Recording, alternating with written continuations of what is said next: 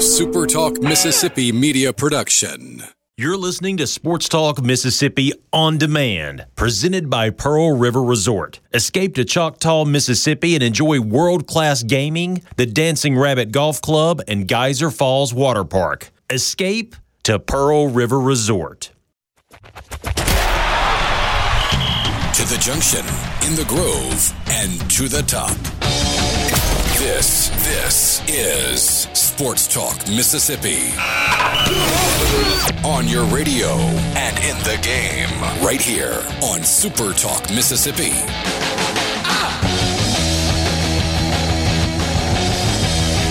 And welcome in on a Thursday, Sports Talk Mississippi, streaming live at supertalk.fm. The teacher's gone. We have a substitute in. It's time to plug in the TV and put on a movie and put your heads down and take a nap for the rest of the day. We were just going to talk about doing the show today. We weren't actually going to do the show today. That's that's. He said that was going to be later. I actually saw the teacher at the baseball field earlier and told him we were doing three hours of NBA, which is the equivalent, I guess, of flinging spitballs across, across the classroom for three and a half hours. so we're good to go.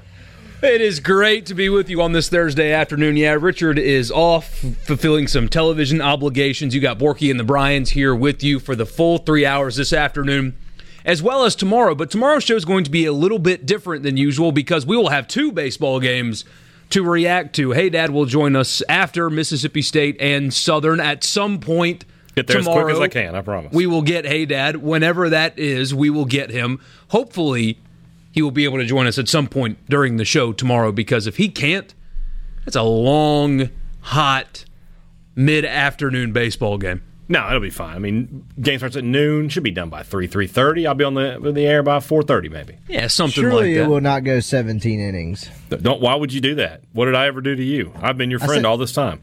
I said it won't. That's a jinx, Rippy. I don't jinx things. okay. And we will catch in uh, with Luke Johnson as well tomorrow because Southern Miss also gets underway at noon. Uh, Sports Talk is brought to you every day by Mississippi Land Bank. We do have a ton to get to this afternoon. If we decide to talk sports, we're going to talk sports all day. I promise you that. But uh, here is the tentative schedule. And if you listen to the show long enough, you know how it works when it's the three of us. We will veer off of this schedule at some point, but the tentative schedule for today is we will break down. We had the regional press conferences today, and as with most press conferences, not a whole lot actually goes on, but some information uh, that's worthwhile for you to know uh, came out of both of those press conferences today. We'll get to that. And we will, at the very end of the show, I promise we'll save it till then, talk some NBA playoffs. The finals are tonight. Boogie Cousins is back in the lineup for Golden State. We don't know how much he's going to play in what capacity, but you've got the finals beginning tonight, and suddenly people are starting to give the Raptors a chance in this series, guys. This is so silly. They're just talking themselves into it. There's no chance. No chance for the Raptors. Without Durant, though, Kawhi Leonard is going to be a huge problem. It's just, it's like, is he enough without a second scorer or second primary scorer? I probably don't think so, but I think it'll be competitive six games. You Say don't you don't think five. Siakam's a good complimentary Five. Five scorer? games. Good enough anyway. Siakam is a fantastic regular season player, been atrocious in the playoffs. Yeah, something like that. The spring meetings are going on in Destin, and apparently, this is something that we've talked about a lot on this show, and uh, we do so for a lot of reasons, but especially we're going to kind of open it up to you this afternoon and let you guide the discussion on selling beer in SEC stadiums. I know we've talked about it before, but a report came out today from Ross Dellenger, friend of the show, that they, if they were to vote, at least right now believe that they air quotes have the votes in order to pass allowing the sale of beer to everybody within SEC stadiums. So we'll talk about that coming up later on in the show. Mark Keenum, by the way, um, mixed feelings on the idea of selling alcohol in stadiums, and he's not alone. Georgia uh, is outspoken about how they don't really want to do that for the entire population uh, within their stadiums, but apparently, according to Ross, they have the votes to pass it if they want to try to go that route. It's such a um, a tight wire you have to walk for that because you, you a large portion of your fan base in the South is going to be anti-alcohol. But then you ha- you realize that there's a lot of money to be made. That maybe you can do a little bit better job with safety. You know, instead of people. I think I, I don't know if people will stop you know sneaking in bourbon, but at the same time, if they have the op- opportunity to just buy beer at the stadium, they might take might take you up on that. And you get them off the hard liquor that way, I guess. Yeah, and it saves the awkward walk with the water bottle in between your pants. like I would imagine it would at least deter some people. Do you guys want to hear a great story about this? Bring it on. 04 Egg Bowl. Nasty, rainy day, right? So I'm standing out there in line with a bunch of other state fans. We're about to get molested by the Ole Miss security people searching us. And Is that what they do? oh my gosh, you have no idea. And I hear this click clack, click clack, click clack. And I turn around and there's a blind guy. And he's got his cane. He's click clack, click. He's walking, he's got somebody guiding him, right? So I see this, I'm like, hey, hey, everybody make some way here for this guy. He's, he's trying to get through. So we sort of part the reds, the maroon sea, I guess, for y'all. And he starts coming through. And his his the guy who's with him just leans over to me and goes, He's not blind. I'm like, he's what? He's wearing a poncho, right? And he just looks at me and goes, We got two cowbells and two fists of bourbon under that poncho. so I watched, and he just walked right in with, with the guy. He wasn't blind. Unbelievable. I will never forget that till the day I die. I don't man. know whether or not to respect that Oh, I or respect the hustle, Hey, you respect it 100%. What is there not to respect? the guy, he found a blind man's cane. He had a real, the white cane with the red tip. He had it and was just walking along with it. I was going to tell a story, but mine's far less funny. I'll save it for for later on in the show. yeah. That's uh, that's coming up at the top of the five o'clock hour. We'll get into that. They have the votes, so we'll see actually if it passes. By the way, you can text the show 601-879-4395 on the C Spire text line, and we this already happens, guys. How much time did we spend on the NBA just now? If you had to guess, Is it already- ballpark it? It's already done. That was minute and 30 half. seconds, 45 seconds to a minute. Philip and Ellisville. NBA BS, I'm out. Come on, guys. Nobody cares. I think to, like talk about what I want to hear, guy, is But- probably not much fun to have a beer with. But uh, like, we like, also you, you try to text him back, and he uh, he's not texting while driving. Well, but- that is a good thing. And Yeah, C so that's a Spire good does thing. encourage you not to that. text and drive. So thank you, Philip, for being safe while on the roads this afternoon. But I promise you, man, it was just 30 seconds. And we will save the rest for the very end of the show. I promise we won't make you suffer anymore. Uh, the full TV schedule is out for the first three weeks in the SEC, and uh, Mississippi State's front end of their schedule isn't all that interesting. And Rippy is probably not alone in his excitement for the 11 o'clock kickoff in Memphis for Ole Miss this year. I got 11 o'clock kickoff. He- goes home at least from Memphis. I'll st- I get to go to New Orleans. I got the whole night of Saturday to myself. And you're in a dome. Hell yeah, I'm gonna. You don't have to suffer in the heat. And they, I have heard tell. I've never been in it, but they say the Superdome uh, press box is legendarily cold, like an ice box in there. Well, because it's at like a summit. Yeah, you're a It little higher at the up than very Everest. top of the Superdome. It's unbelievable. I don't know how the reporters must just pull up a stream on their computer because there's no way you can watch from They there. they got the, the jumbotron. and be able to like tell what Sheldon Rankins is doing on the interior. Like, there's no way that you can watch Did the guy game in the from there. black jersey get a sack? Okay, Saints get a sack. That's all you got to tweet. 11 o'clock kick, Rippy. Uh, good thing you get to sit inside a climate controlled press box. is that place climate controlled? Because I don't necessarily remember. Uh, the Liberty Bowl the press box time. might not be. yeah, and there, I don't know. Could be some wild animals living in there as well. Should be a fun time. Yeah, and at least uh, for Ole Miss's sake, the crowd will be a little bit less intense. I mean, you think it's a game that they must win, right? We're, we're going to talk about this all summer long. With they have to open up with a win at Memphis. It's a team you're supposed to beat. All that good stuff. Yeah, and to your point, nothing really screams electricity like 11 a.m. in the Liberty Bowl. So I, I imagine it probably won't be filled. and those people are going to be nuts about that game though so any anyway any possibility of taking some of the edge off is at least a, a check in the positive direction we'll look at if we have time we'll look at some nfl over under win totals that were released yesterday i've got my picks for new orleans and for dallas there's also a couple of them that i think are easy money so we'll get into those later on as well. Zion has signed with an agent, officially ending the charade of should he go back to college. And it's not LeBron's agent. Turns out it's Drew Brees' agent. So he's all about New Orleans, as it turns out. And uh, Ole Miss, speaking of Ole Miss, had a veteran guard return to school, which is completely expected, Rippy, but at least they get the formal announcement today. Yeah, Breein Tyree headed back to school. I think it was just one of those things where he tries to get feedback, just see what people were saying. I don't think he was ever actually going anywhere. So smart. To your point, um, yeah, smart, but uh, certainly not not unexpected. I think I just double negative there. They expected to have him back, is what I'm trying to get at. Yeah. Uh, Tim says he thought Ole Miss opted for the early game tomorrow. Uh, was he misinformed? You, you are mistaken. It's Mississippi State who opted for that early game tomorrow and not Ole Miss. So Mississippi State will start at noon. Ole Miss, Rippy, is it at 7 o'clock? Yeah, 7 p.m. first pitch. Um, I actually need to double. I don't know what time the first game is. Like if it'll like push that later at all if it goes long. I think. I that's the, why they they have it. You know, states noon and seven, so that if there is a weather delay, you've got seven hours worth of, of window there. So my guess is that they they probably got something similar. Chris in Oxford, yeah. you guys have to tell me if he's trolling me or not because this can't be real. He said, Y'all don't remember the movie Attack of the Killer Bees. They killed the bees at the end of the movie by driving a Volkswagen into the Superdome and turning on the air conditioner to kill the bees. If that is real, please let me know because that is hilarious. I need to watch that movie. We'll get into baseball next, uh, pitching rotations, all that good stuff at Sports Talk Mississippi in the Renaissance Bank studio. Sports Talk Mississippi. Sports Talk Mississippi. Do you ever get so excited that you just can't wait? Yes! Sports Talk Mississippi, covering your Mississippi teams. I've been waiting my whole life for this. Don't touch that dial! Here on Super Talk Mississippi.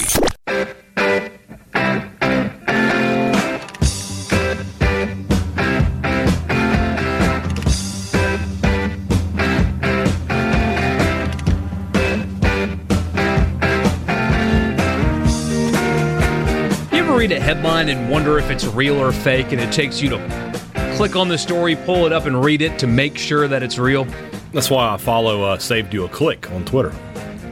Here's the headline for you from Sports Illustrated, their website called Extra Mustard, so that's why I didn't really know that it was real at first. But it's real. Rick Pitino wants you to please stop smoking during his Greek basketball team's game. he is also apparently leading a crusade against the in arena smoking habits of the fans of his Greek basketball team. I'm not going to try to pronounce the team name. It starts with a P and it's like Panathinaikos. You tried to pronounce it. Something you, like you that. You lied to our listeners. And they also are lighting flares inside of the arena, and he wants that practice to end as well.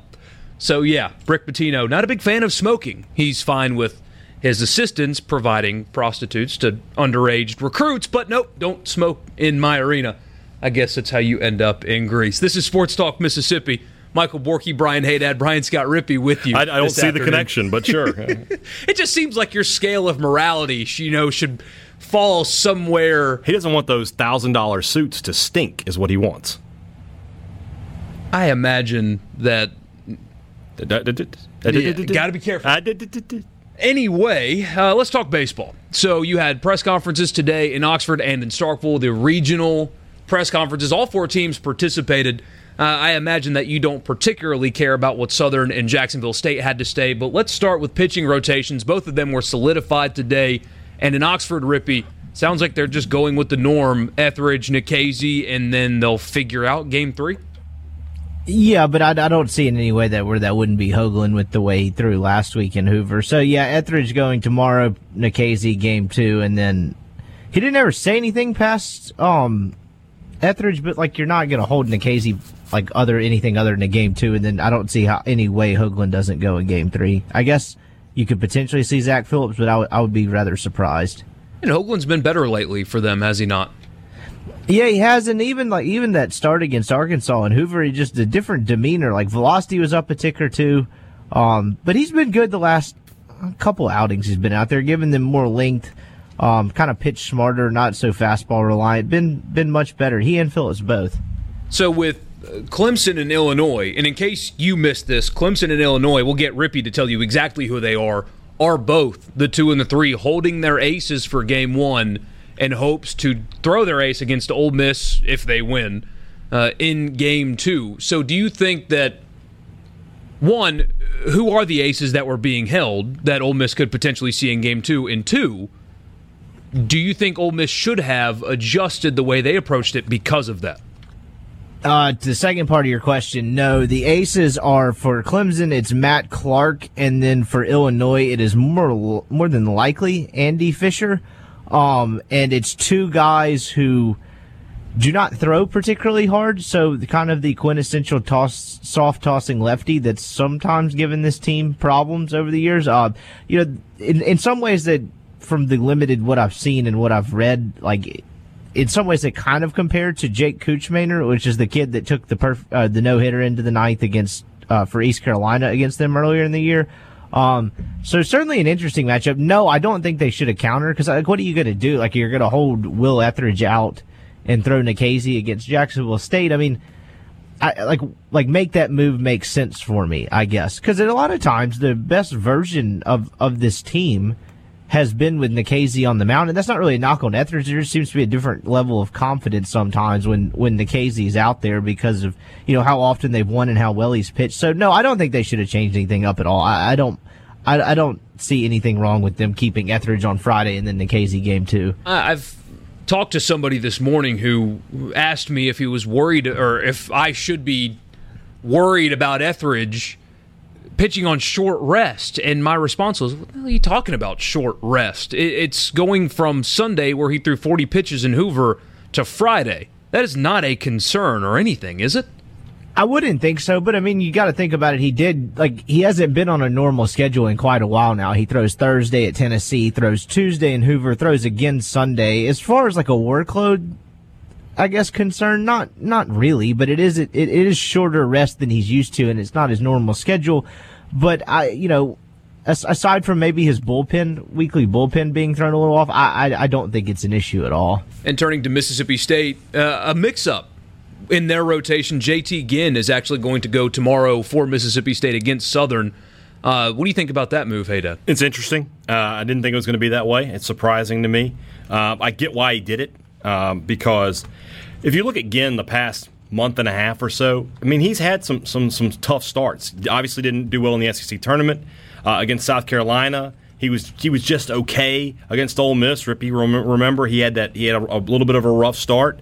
And so maybe putting him out there against a team he should be able to handle just to get some confidence back, see some some guys swing and miss some pitches, might be just what they want from him. What it does tell me though is this, and maybe if this wants, if you want to call this negative, you can, but I, I think it shows that for a potential championship game three, however, or game seven, whatever it is, uh, they, they, they must have a little bit more faith in Plumlee out there than Ginn because that's who would get the ball should State uh, advance through the winners bracket. They also said Small will start uh, tomorrow. Or, I'm sorry, not tomorrow, uh, Saturday, uh, regardless of, of the outcome of uh, of Friday's game. So Ethan Small's getting the ball uh, for State's second game, no matter what. That is. I'll put. Go ahead, Ruby. Oh no, I, Borky, we're probably about to say this, a different version of the same thing. I'll push back a little and just asking, like, but don't you want your two best pitchers to get you through the first two games? Well, I, there was an interesting comment by Lemonis, and he said that uh, I always have put my ace out there first, but here I have two aces. So maybe that's just the way he feels, but Small was never going to pitch game one. That's just not going to happen. He needs to be the guy that, in, in, all likelihood, is facing Miami. And, you know, I like Plumlee, and I have a lot of faith in him and trust, especially when you look at what Southern's doing. Southern is not pitching their best pitcher, Eli Finney. They're pitching, uh, I don't have his name, I think it's Jerome Bohannon whose ERA is almost a seven on the year. It's almost like they're conceding the Mississippi State game a little bit. So it's odd that, that they're going to throw Ginn out there. now, what's situation. the point of that? I have no idea what the point of that is. No idea whatsoever. The whole normally when a SWAC team that makes the tournament, they have that ace that they feel confident in. He can get us through this first game, and we'll sort of figure it out after that. And that guy is, is Finney. It's the guy who beat LSU earlier this season. He threw seven strong inning, uh, innings against them. So why he's not starting, I, I don't get. Um, but like I said, that that's the matchup you're going to see. And you if know, you check to see when he pitched last, he may have pitched deep into their conference tournament. They haven't played since the 19th. That's when their conference tournament ended. I got nothing for you. Yeah, yeah, that just doesn't make any sense. I mean, I understand why twos and threes do it because the the best way right. for the a non one thing seed makes sense. Yeah, the best way for a non one seed to win a regional You got to is have your ace to beat make the, the one, one. seed get in the losers But bracket. if you're playing the four seed, you need to play. If you're the four seed, you need to be throwing your your ace against the one. I don't get it. So That is odd. We get a, a couple of texts here. Uh, why not throw your midweek guy? Because you still have to win the game. yeah, well, I mean, I, I would feel good about putting Brandon Smith out there to be totally honest, but. I, I would really feel great, to be honest with you, if State is somehow loses a game in this regional and they get all the way to Monday, and State's throwing Brandon Smith. Brandon Smith has to be better than whoever they're going to throw out there on uh, on Monday from Central Michigan, Southern, or or Miami. To be totally honest with you, so I don't have a problem with it. And the other thing is this, you know, Brandon Smith's never thrown more than four innings. It's going to be blazing hot out there, noon. I mean, maybe you have a concern about him being able to get through more than four, but five or six innings. Maybe you'd like Ginn to go out there and throw seven or eight innings and leave your bullpen ready to go. And you know he's got the endurance, and Smith doesn't. I don't know. Uh, a few more texts are coming in, so we'll get to those next. I promise. We, we will get to your text next. A lot of people uh, focused in on. Well, we have two regionals in the state of Mississippi this weekend, and uh, questions about that. We had press conferences today. Anything else stand out to you, Rippy, from uh, uh, from the Ole Miss perspective? I guess uh, we'll probably have to get into this after the break. But Mike Bianco had something to say about last year's. Everybody calls it Black Monday, affecting this team one way or the other. Um, yeah, I mean, he just talked about how that doesn't necessarily motivate him, but he, he understands there's probably guys in the locker room that that certainly motivates with a lot of returners from last year. Other notes wise, I think they anticipate Tyler Keenan being okay. He, took BP, did some field work at third base. Mike said he did not throw from third to first full speed. I don't necessarily know what that means, but he said he'd probably be fine for tomorrow. What was the official diagnosis there anyway? Sprained shoulder. I don't know when that happened. Though. I guess he dove for a ball in the first inning when Phillips was pitching against uh, Vanderbilt. I, I missed that whole thing. Like when he went out, I thought it was a heat thing again, but sprained shoulder. And talk about some luck because the game before, what he had to leave, and it was scary looking on television. I wasn't there, but uh, I mean, it looked brutal with uh, the dehydration that he was dealing with the game before, and then he comes back, gets loaded up on Pedialyte, ready to go for the game the next day, and then hurts his shoulder. That's rough. yeah, luck. that's a that's a that is a rough luck. But they are fortunate. I mean, you fall on your shoulder, and five six days later, you're able to play again. I guess they're fortunate in that regard. Got a couple more of, uh, of your text we will get to talking about the Ole Miss rotation and, and what they should do this weekend. If you want to text the show, you can. 601 879 4395. Let us know what you think. We'll be right back at Sports Talk Mississippi in the Renaissance Bank Studio. Thursday afternoon, Sports Talk Mississippi, streaming live at supertalk.fm. Our friend Dan in Charleston asks about Southern Miss and who they're starting on the mound tomorrow at noon. That is Gabe Shepard, the freshman, the superstar freshman, or at least it's what I think he's going to end up being before his time is out at Southern Miss, is getting the nod for that noon game tomorrow against Arizona State. If you remember, he threw seven and a third innings of a no hit game against Rice on Saturday and uh, had six days of rest. So he's good to go. He's nice and rested and healthy and coming off of an excellent performance in the Conference USA tournament. So that's who it will be. Gabe Shepard, he's 2 0 on the season, got a 216 ERA, and he's averaging just over 15 strikeouts per nine innings. So uh, Southern Miss not going with their ace themselves because if you're a two or a three, you've got to find a way to throw your best guy against the one seed if you want to w- win a It's regional. the, it's the only way. It is literally that is. I would love to see a. Uh, what's the word I'm looking for there? Like a spreadsheet, some stats, some some deep analysis of two seeds that won their regional. How do they handle their pitching? I guarantee most of them held the one for the uh, held their ace for the one seed. LSU's throwing Marceaux tomorrow too, so that's potentially Cole Henry against him. Like that would be probably worth the price of admission. That's a good. That's a good matchup. Yeah. Oh, for sure. Brad in Burnsville said, "Is Ole Miss stupid if they wear anything other than the powder bor- powder blue uniforms tomorrow?" I'm very anti uniform superstition guy. It's clothing, but They Uh, can't wear the grays. I, I mean, I, I'm that would be the anti- ultimate troll job, though. Uh, yes, it, it would be, but I'm with you. I don't think uniforms actually dictate how you play. unless they're as ugly as those gray uniforms that they have. Those, you can put that on and not be confident in yourself. It's like when you have a really, really ugly shirt. You know, you haven't done laundry in a few weeks and you're at the back of your closet and you have that shirt that your wife gave you that you really hate, but you can't tell her that you really hate it. It's a little too tight. It's trendy or whatever she wants to call it. I'm speaking from experience here. It's this weird plaid and it's like super soft and you don't have a good you have a dad bod, right? So it kind of really hugs all the curves you've got. And when you leave the house wearing that thing, you feel like less of a man. Those gray jerseys have to have the same effect on that baseball team. They are awful. Are you trying to tell us something about your wardrobe? Uh, There is one shirt in particular. okay. That was incredibly detailed. Um, yeah, I tend to agree though. Their, uh, I, I thought o- their old gray uniforms were great. If you remember those, it's I do, your very yeah. typical MLB looking uniform where it's got like the stripes up the middle. But apparently those uniforms were like heavy and like the gray ones they, they changed to were lighter, which I guess like you talked about like feeling good. I, I certainly understand that, but yeah, that, not the best look in my opinion. But I'm far from a fashion savant. Sean in Grenada asks or, or suggests that maybe they keep Ryan Olenek in center field instead of bringing him um, out of the pen. Look, that that situation in the Vanderbilt game on Sunday, I mean, bases loaded. He was in a lose lose situation there, right? I mean, you uh, they were at the end of their bullpen. There weren't many other options. Uh, I, don't know if you can really put it on Olenek in that moment, giving up that little dribbler base hit up the middle to lose that game, right?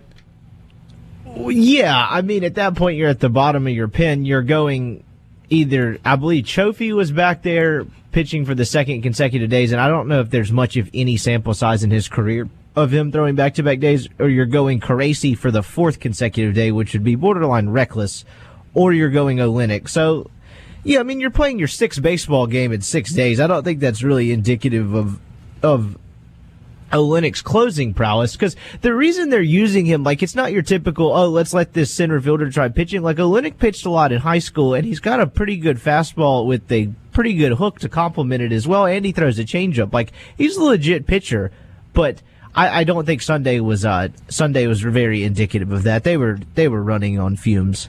and the first ever on this show on the C Spire text line. By the way, if you want to text the show, you can 601 879 4395. 879 4395. That's the best way to be a part of the show. First ever on the text line.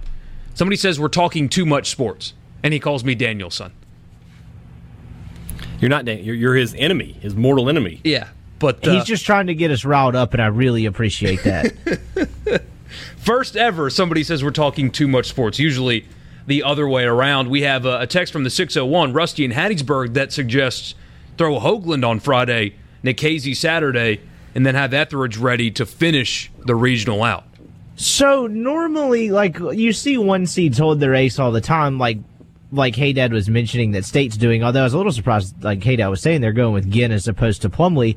But look, like I'm not about to make the case that Jacksonville State is like some kind of monster out of the Ohio Valley, but they've beaten two SEC teams. They have a legit workhorse ace that's thrown 100 plus innings, and they have an 89 RPI with again two wins over SEC teams. And with this this group's history in a regional, I don't mean to be like tongue in cheek or piling on with that. Like I, I, you probably don't want to mess around. Jeff asks if the uh, Mississippi State All Black uniforms are worse than the Ole Miss gray. Here's the thing about I don't know that I've seen the Ole Miss gray. I need to. they're they're they haven't worn them because so many people complained. Did they wear them in Oxford that w- two weekends ago, three weekends ago? No, No, they haven't worn them in a while. They went winless in them in 2018, and that started like a fan Well, a fan all- that's all I superstition need to know. conspiracy Uh, in them, uh, and then that I think they wore them once or twice this year. I think they lost a game at Tulane maybe when they wore them, and I, I don't know what's happened to them since. On the other side, the All Blacks that Mississippi State wears, they are undefeated in this season. I think there's something like 24 and three over the last two years. the Nickel Blacks. the Nickel Blacks, yes. the one thing that kills me, and it's not just Mississippi State, it's an Adidas thing. The the letters on the front of these jerseys without the buttons, right? So it, it's not a, a button shirt. It's just Like a like an old T-shirt. like a T-shirt. Yeah. The the letters, the the Mississippi State is angled ever so slightly diagonally. Yeah. Not a whole lot, but ever so slightly. So when I first saw it, I thought, "Ooh, they really screwed up putting his letters on," and it's everybody. Yeah. Just flatten it out. And the same thing on their football pants with the crooked logo. Just flatten it up, make it straight, and it all looks good. That that little detail kills me for some reason. I've gotten past Adidas. I used Adidas used to be a really easy target few years back. Obviously, for some uh, for some other reasons that maybe we won't bring up on the show. But they, they they put out some bad uniforms. But but in the past couple of years, what they've done with baseball and, and football, especially bringing back that that retro look that State has, I, I, I'm a fan of. I, I still think that that cream with just state Oh, it's great. across is one of the best uniforms in baseball. Yeah, I agree. Love those. You were going to say something, Rippy? Oh no, no. Um, I do agree with that. That that is a good looking uniform from from state. But yeah, I don't know. I I would imagine they probably wear what. I mean, the pitcher picks the uniform, so I think Etheridge has gone navy most of the time. I I don't know. I don't I don't keep up with these things. Hey, Ed, was there anything else that, that came from today that is noteworthy to you? Yeah, Elijah MacNamee looks like he'll be back this weekend for Mississippi State. And he's been out for He's three been out. weeks now? Uh, he, he got injured. He had been battling a foot issue most of the season. Uh, he re-aggravated in, at Ole Miss. He, he had a double. He slid into second, and he, he just came up a little bit lame, and they had to pull him out of the game. Uh, but it looks like, from all indications, he will play some role this weekend. He may just only DH. I know State would like to get him back in right field because they have had some defensive issues out there uh, with him gone. But if nothing else, you're going to get his bat back into the lineup this weekend.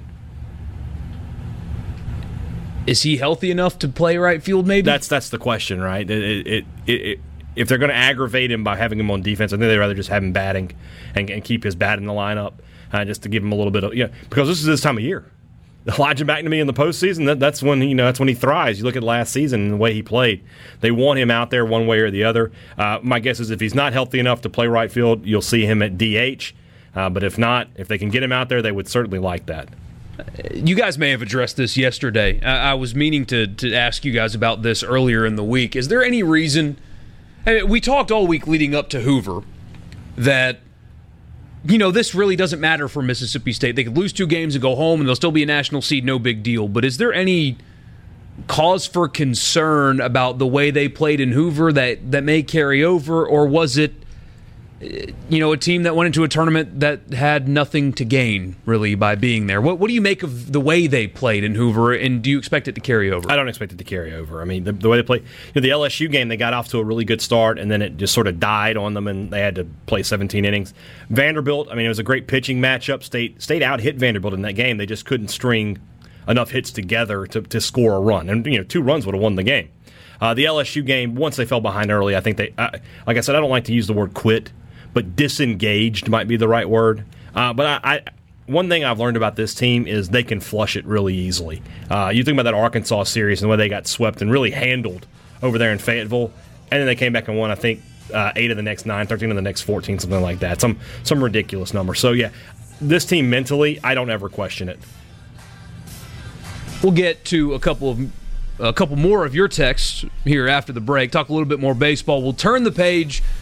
The start times, which is apparently something that you guys care a lot about, as I noticed uh, based on some conversations I had earlier. So the first three SEC games, or first three games for all SEC teams, have been announced. We'll get to those and tell you when your teams are going to play. A little bit more baseball coming your way, and you can text us 601 879 4395 at Sports Talk Mississippi. Hang tight. If you're an Ole Miss fan listening to this, you need to be prepared for an entire summer of comments like these right here. So we mentioned Ole Miss plays Memphis. That game will kick off at 11 o'clock. So bring your sunscreen if you're heading to Memphis, or better yet, stay home in the air conditioning. But Mark Giannotto, who is a columnist for the Memphis News or Memphis News, and also now hosts a radio show on the ESPN station there in Memphis, um, in response to the idea that Ole Miss should never play Memphis in anything, here's what he had to say. Quote, it offers them a chance to play the best football program in Tennessee and Mississippi. Oh my God. I'm just done. I'm done. Whatever he said after that, you know, let's say like anything you say after you, the word "but" is is BS. that sentence, BS. Everything else after it, for the rest of his life, is BS. Yeah, but he knows he's just squatting on a take here. Like, there's no way he actually believes that. Are you sure, though? Yeah, I mean, He looks like he dresses himself in the morning. Like has functional like, you know, everything. I there's no way he believes that. I mean, that, that's just him trying to get people riled up. I that's that's 100% my take. I mean, look, he's a he's a Memphis audience, like I get it. It's probably pandering. I mean, it's not probably. It is pandering, but yeah. I mean, there's no way you actually believe that. I just would have loved to have seen that Mississippi State defense with Jeffrey Simmons and Montez Sweat and all the draft picks and the number one scoring defense shut that kind of narrative up last season. I wish I could have Would seen have won that. ten nothing.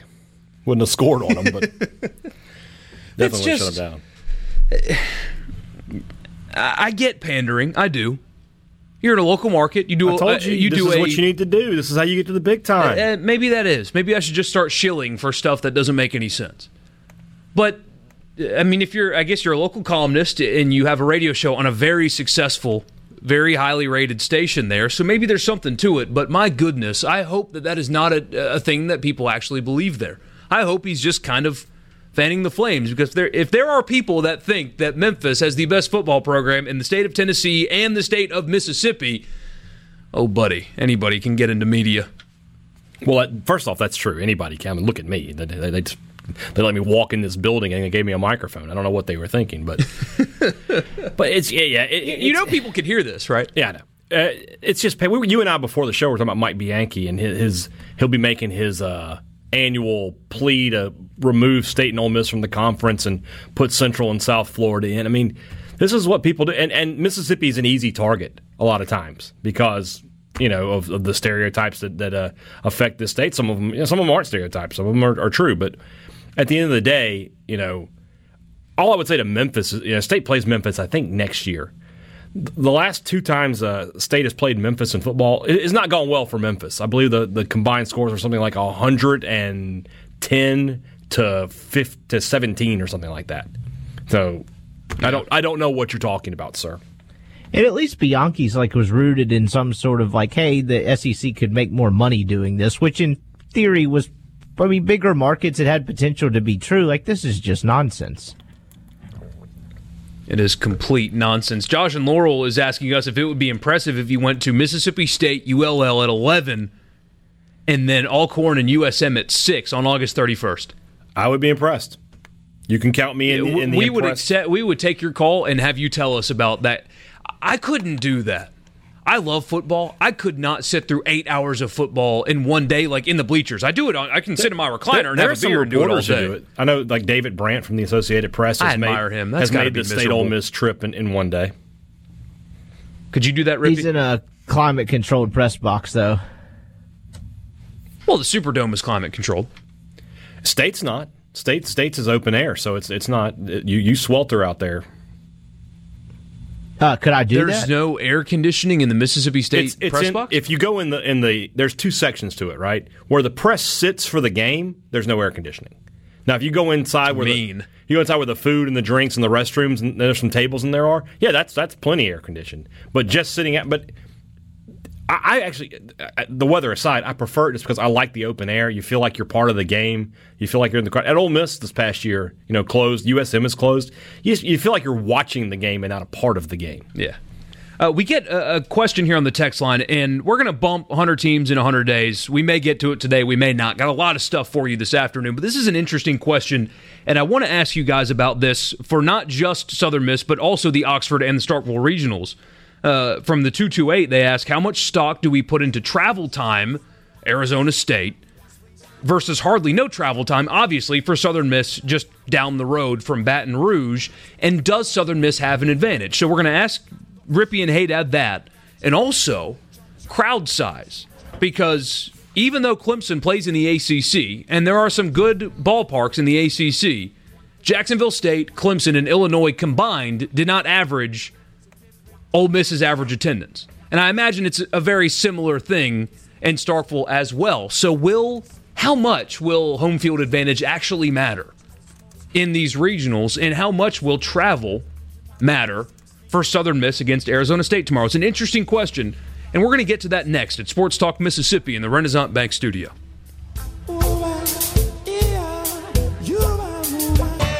Four o'clock hour, Sports Talk Mississippi, streaming live at supertalk.fm. Sports Talk is brought to you every day by Mississippi Land Bank. Michael Borky, Brian Haydad, Brian Scott Rippee with you this afternoon. Richard is off getting ready to call the regionals on television this weekend. We'll have a bit of a disjointed show for you tomorrow. We'll be here all three hours. We just will be without Haydad, at least for the beginning, because he'll be covering the Mississippi State Southern game. He'll join us whenever uh, that game wraps up. He gets his post game report online for you at supertalk.fm, and he will join us whenever that ends. We also check in with Luke Johnson about the Southern Miss game. So for the first maybe hour of the show, Rippee and I will talk about, well, maybe the NBA playoffs, whatever we feel like, I guess, until. Haydad joins us and we can There'll break be down no some listeners baseball. left when I show up. My God. you just got to bring them with you when you come. Uh, it's great to be with you on this Thursday afternoon. So, in case you missed it, if you're just joining us, we teased a question going into the break. I think it's a really good one from the 228. We got this text, and you can also text the show 601 879 4395. That's the C Spire text line. How much stock do we put into travel time and distance that Arizona State had to do getting to Baton Rouge, as opposed to Southern Miss, which is, you know, what would you say, hour and a half up the road? Not far. Not not far at all from Baton Rouge. So we'll start It's with little- that little one, further than that, and yeah. then expand it to Oxford and Starkville. So, is there any stock that can be put into travel distance and time for Arizona State versus Southern Miss? And if it is an advantage, how much of one? I don't know that the travel distance is a huge deal. I do think that you know it's hot in Arizona, but it's not Baton Rouge swampy hot. That's the bigger thing for me. That how, how do you how do you breathe out there in the middle of the day? You know uh, uh, that's going to take a lot out of those guys. And I, well, I mean, it's sort of funny I'm saying that because I remember a couple of years ago Arizona came to Starkville and it was hot and muggy and terrible, and, and Arizona still got the win. But to me, you know, I don't think that the, the travel's that big a deal for, for them at all, but the weather might be more of one. Any thoughts, Rippee? Yeah, I think it's it's not nothing, but I wouldn't put a ton of stock into it. I mean, they'll like the way these teams travel and they fly now. Like it, it's probably a little bit more difficult, but but not a ton. And then I would, like Haydad said, I'd probably say the weather is is a bigger factor more so than anything because a team from out there coming into this humidity and, and this heat is probably a bit of a challenge more more so than the actual miles traveled but i mean anytime you can make an hour and a half bus ride as opposed to coming across the country it's certainly preferable All right, let's turn the focus to the home regionals in the state this weekend because uh, I didn't punch the numbers for the Starkville one, but I imagine that it's the exact same way. So I know that even though, again, Clemson plays in the ACC and there are good crowds and good ballparks in the ACC, same thing with Miami. However, the average attendance for Jacksonville State, Clemson, and Illinois combined don't match that of Ole Miss. And I imagine just from using common sense, there's no way that Southern and Central Michigan and Miami combined to have an average attendance that matches Mississippi State. So the The principles of detection t- tell me that you're probably right. so crowd size is going to be something that they're not used to. Yeah. I How mean- much of an effect does it have? Oh, it, it can have a big effect because, you know, if you're used to, I mean, even when you travel, especially Central Michigan, I mean, when they travel, how many people are we talking about here? A few hundred at best. And they're going to walk into that stadium, you know, now they may not have that problem game one, but even just the surroundings of it, you know, I can't imagine what it's like to play in that baseball stadium when there's only a couple of hundred people in there. It's got to be like playing in, in a tomb.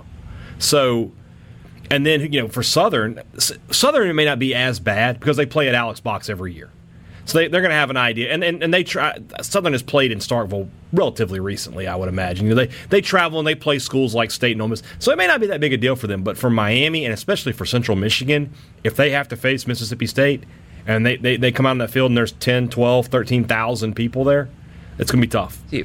In some ways, it can help though, because I've talked to kids from smaller schools about this before. Like when you're not used to playing in that, and then all of a sudden you play in this electric atmosphere, ten and twelve thousand people, it can help you play better. Now, obviously, when things go awry and like you know you're getting shelled in an inning, you can certainly rattle a pitcher and rattle a team. But there's definitely a way where it helps where you play in that kind of environment. I mean, you're certainly sharper, and a lot of people elevate their game to that. The outfielders are going to have a harder time than they've ever had before. That that's where the difference. Yeah, used that all, smoke. If all thirteen thousand people and what would it be, eleven ish in Oxford, if they were all behind home plate in just like big stands and there was nothing in the outfields, I don't think it would be as big of a deal as those those poor guys in left, center, and right. What they're going to have to deal with is not something that they're going to be used to in both places. And, and especially at Mississippi State, because people can literally hang their arms over the fence. Yeah. You gotta, you And in Oxford, you've got 4,000 students Yeah. all compact together behind one wall. These guys have never seen that before. you got to account for the barbecue smoke when you're when you're going back for a fly ball. You know, it's like playing in San Francisco sometimes. Or it could help you with the wind. I mean, Yeah. The best wind gauge is barbecue smoke, right? That's a good point. Wind's blowing in. I can tell from the uh, from the brisket. Um, at the end of the day, though, this is postseason baseball. You know, y- y- you're going to be prepared to play no matter what. And, and I hate to do the whole you know coach from Hoosiers thing, Coach Norman Dale, but I mean the dimensions are you know it's still 90 feet and 60 feet, and that's not going to be a big deal. Um, so it, it, home field advantage is obviously a plus. It's home field advantage. You know, that's what you play for. Otherwise, they play everything in a neutral site, or they just wouldn't care. But it, to say it, I don't think it's going to make the difference for anybody. If State or Ole Miss wins this weekend, it's because they're the best baseball team at that regional. It's not because they got to play at home. Zach in Oxford and, and also Brad in Burnsville point out that it didn't bother Tennessee Tech at all last year, uh, which is true. And we're not saying, I mean, having an effect on something, it's like in college football. You can still go win on the road, but there are times where teams, especially in hostile environments, might cost them a false start. You know, that doesn't change the outcome of the game, but it alters the course of it ever so slightly. That's what we're talking about. We're not saying that, well, Clemson has never seen 6,000 people in an outfield before, so the outfielders are going to start just dropping routine fly balls because they're being called four letter words. You know, that's not what we're saying. But a, a good crowd could uh, affect one play, maybe, or have one pitcher that comes in that doesn't respond to the moment very well, whereas others could be elevated by it. There may be the one guy that doesn't, and it affects him more than others. I can tell you, watching the SEC tournament on television, those four kids behind home plate in the championship game, who was the guy that started for Vanderbilt Rippee? Patrick Uh, Raby. Patrick Raby. He was, I promise you, he was rattled by the four kids behind home plate. They had their shirts off. They were screaming at him and waving stuff. And I mean, they were acting like like little kids, which is what they were. But they actually rattled him. I promise they were getting to him. You could see it. He kept looking at them. And when you know when a player's looking at somebody in the crowd repeatedly, that they're getting to him. the pitcher is the guy to worry about when we talk about home field. It's the center fielder, the, the first baseman, not really going to rattle. The guy who's out there on the mound between pitches and the crowd is getting into it and they're chanting ball four or ball eight or, you know, they're giving him, you know, the, the sarcasm or whatever they're doing. That's the guy who, who gets rattled by big crowds. Yeah. It's a big weekend. Yeah. It's a big weekend for a lot Well, of we've been reasons. building towards it for all, you know, I mean, the only thing this is lacking is these two regionals being connected. How awesome would that have been? It, it would be both awesome and terrifying at the same time. You'd be the countdown to baseball Armageddon. Instead, there's on they are on opposite sides of the bracket. So if you, everything goes to plan for both schools, you could have a national championship series. Zach also adds he just hopes that Clemson, Illinois, or Jacksonville State do not have a Vanderbilt Whistler. Nobody should be subjected to that kind of domestic terrorism. I still would like to know their justification for allowing that to continue. It's just a dude making noise. What yeah, can it's, you do? it's not an artificial noise. It's no different than him cheering. I mean, if he's constantly yelling, would you get him out? I mean, As somebody that has received a citation for disturbing the peace, I can tell you that they can find a way to make it. Well, they could. I mean, they could easily put you know a, some sort of nuisance rule and, and, and work around. it. They could do it, but I mean, I don't know. They they just have chosen not to. Enough people. I just place him under like citizens arrest, delay it long enough to where the game goes on, and then just be like, oh, never mind. Somebody needs. w- Vanderbilt's obviously at home, so I guess we won't have to deal with this until Omaha. So if, if either Ole Miss or Mississippi State make it to Omaha, we need to bring a sign into the game. Heck, we can put our logo on it. Sports Talk Mississippi, 3 to 6, supertalk.fm slash listen, and give it to the person sitting in front of him. And they hold up the poster during the game so he can't watch. Free advertising for us, and that, you know what, gets punished for being a you know what. I don't have an issue with that. I like it. I'm, I'm just coming up with ideas here. I don't know. If you make the trip to Omaha, we'll give you a sign. Just find the Vanderbilt Whistler and block his view. Do something to get rid of this guy. The SEC claiming, and Shauna Grenada uh, reminds us that there are two Whistlers now because when you see an annoying, you know what, for some reason somebody else wanted to be one. It's crazy. There's two. Yeah, there's two now. Did There've he always reproduce? Been, there've always been two. Oh. I've always looked at the, the, the white haired guy with the mullet is the only one I He's know the of. lead dog in this. He's the Yeah. alpha. Okay. We'll turn the page to football next. We have schedules for the first, or start times for the first three games for every SEC team. We'll break that down next at Sports Talk Mississippi in the Renasant Bank studio. over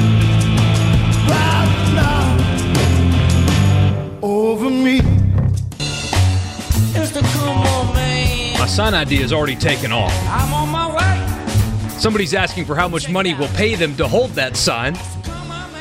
I'll start a GoFundMe. And Spence in Weston says he'll hold it. And he didn't ask for money, so so far he's got the, the best bid, and we will. Uh, He's the leader in the clubhouse. He's the leader in the clubhouse so far. Sports Talk Mississippi streaming live at supertalk.fm. It's great to be with you. Michael Borky, Brian Haydad, Brian Scott Rippee with you this afternoon. Richard's off. Off today and tomorrow. He'll be back on Monday for a full regional recap because we have two hosts and a conference champion. It's great to be uh, in media in Mississippi right now. I, I think I said earlier this week that I talked to a buddy of mine that does radio in Charlotte, and they're really scrambling. I mean, they're having to turn three hour shows every day on whether or not Kemba Walker will accept a Supermax. I mean, they are. I mean, that, that's all I got right now. Yeah. And uh, we get to do baseball. But right now, let's talk a little football. So the start times for the first three games across all of the SEC were announced today. And I'll run through them real quick. You guys, I'll just throw them your way each game. We'll go down the list. I'll let everybody know where your teams are going and the games that you may care about. So, week zero, the first Saturday, Miami and Florida in Orlando, week zero. Night game, as you probably could have imagined, Yeah. on Saturday night, Miami and Florida at 6 o'clock, I believe. Yeah, 6 o'clock. Six Central, yeah. Any thoughts? Care at all? Football? It's Oh, football, so well, that's I mean, fine. Again, I would watch this if this was Florida International against South Miami Technical University. The fact that it's a actual two Power Five teams that and in-state rivals and some storylines there. Diaz versus Mullen. Yeah, you've got my attention. I'm going to watch every minute of that. in three bye weeks for both of those teams, technically, because Yeah, they just yeah. moved that game. On Thursday, the 29th, Texas State and Texas A&M in a game that nobody is going to watch at 7:30 on the SEC network. Lies. Brian Haydad will watch that game. You will? Oh yeah, So will people with money on it, I promise you. yeah. I, I, that's college football, buddy. I, I milk every There's got to be something better that day, though, right? Because this is just Is there another the college football game? I, I, yeah, I'm- I- if there's no other college football game on, I'll at least pay attention to it. I'll look at it a couple times. Let's see. What other games are that day? Well, I don't know. We don't have them. Um, well, that because that this is just the SEC is what I've got in Oh, okay. front of you. Well, I mean, I don't know. So I'm sure there's a, a, a big SEC game, or, not an SEC, a big ESPN college football game. here's the lineup that Thursday. So Thursday the 29th. Okay. You have anything good? No, no. UCLA at Cincinnati. I'll watch. Eh, I'll pay It's attention. okay. Um, Georgia Tech at Clemson. I'm interested. You've got my attention. That's that's the debut of the ACC network. I don't know if I can. I don't know if I can watch that one yet. And you, the first time you'll see Georgia Tech too not running a triple option in quite a while. It probably will look weird for a bit. Hashtag swag. and then uh, Utah at BYU in the Sober Bowl uh, is the the night game The that Sober night. Bowl. it has a name, Borky. What is it? It's the Holy War. The Holy War. Yeah, Yeah. I like Sober Bowl better. Uh, so really not a great lineup that night, but here But we I'll go. watch it. I will watch it. I will too. Let's be Don't honest. don't yeah, don't lie to people. Uh, Saturday the 31st, Ole Miss in Memphis, 11 o'clock kickoff. However, it is on ABC, so you get a national audience, a, a network game, but you have to suffer through 115 degree heat in order to get that, That kind of time slot. The Liberty Bowl is simultaneously the hottest and the coldest stadium in America. Like it, when you go there and it's hot, it is like sitting on the surface of the sun. But when you go there and it's cold, it's like the sun doesn't exist. It is unbelievably weird how the, the weather works in that stadium. Any thoughts on that one, Rippee? It's going to be hot. Oh, dynamite drop in, Monty. That broadcast school has really paid off. I mean, it is what it is. I, Fly I mean, honestly, Fans though, are furious about this. Both sides too. Just At least the state mad. fans are going to be indoors. Fans Yeah. get furious about a lot of things, but honestly, like when someone told you Ole Miss Memphis to open up the 2019 season, someone could have told me that in 2013, and I would have been like 11 a.m. exactly. Same. St- State is on the road against Louisiana Lafayette. I mean, it's not even an SEC game. It's because it's, it's it's a home game for Lafayette, even though it's a uh, neutral site.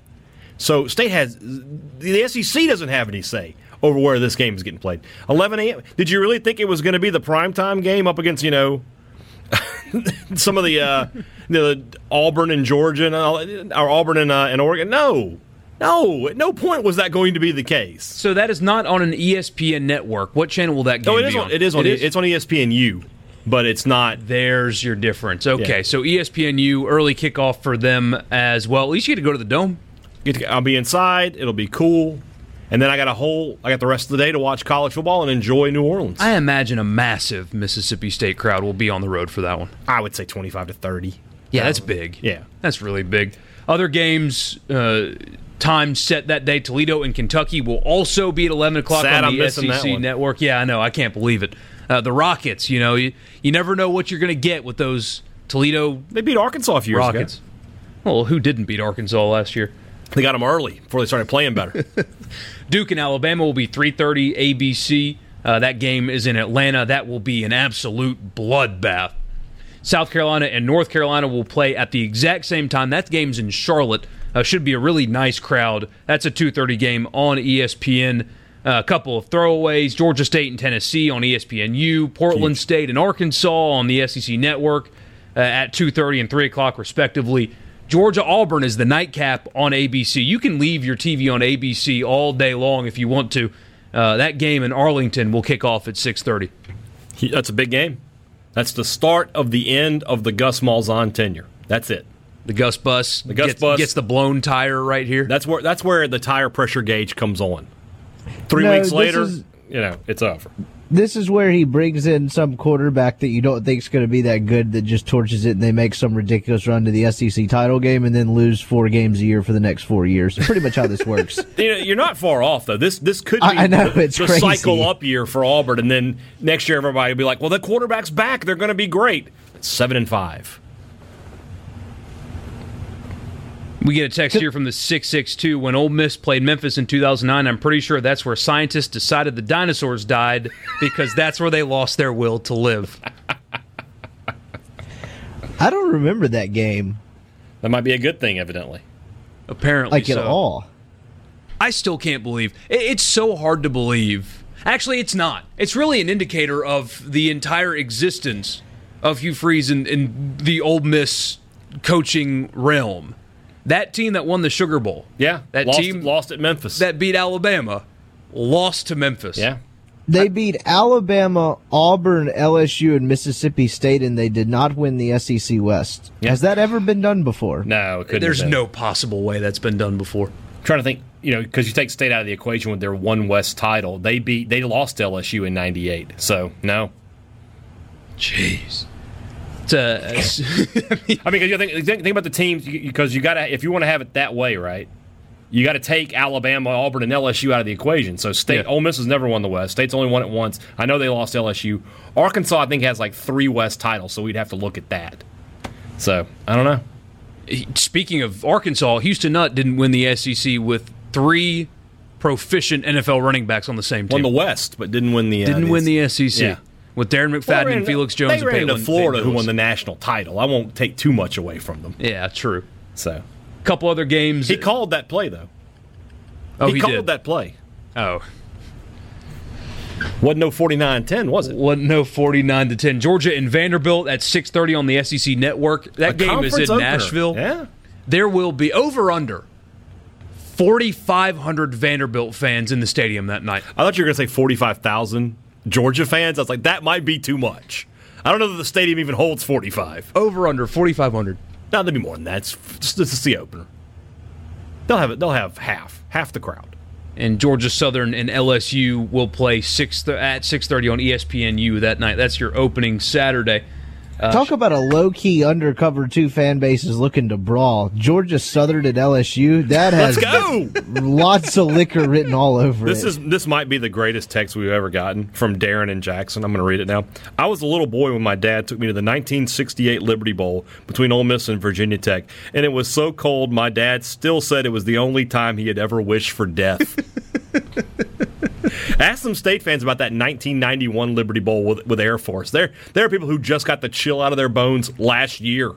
I think we need to do an oral history on bad experiences With these the two Liberty fan, Bowl. with these two fan bases, With bases, Ole Miss and buddy, Mississippi State fans. we could we could fill up some airtime with that. But be a or project just like we in general weather wise. Because I remember, Yeah.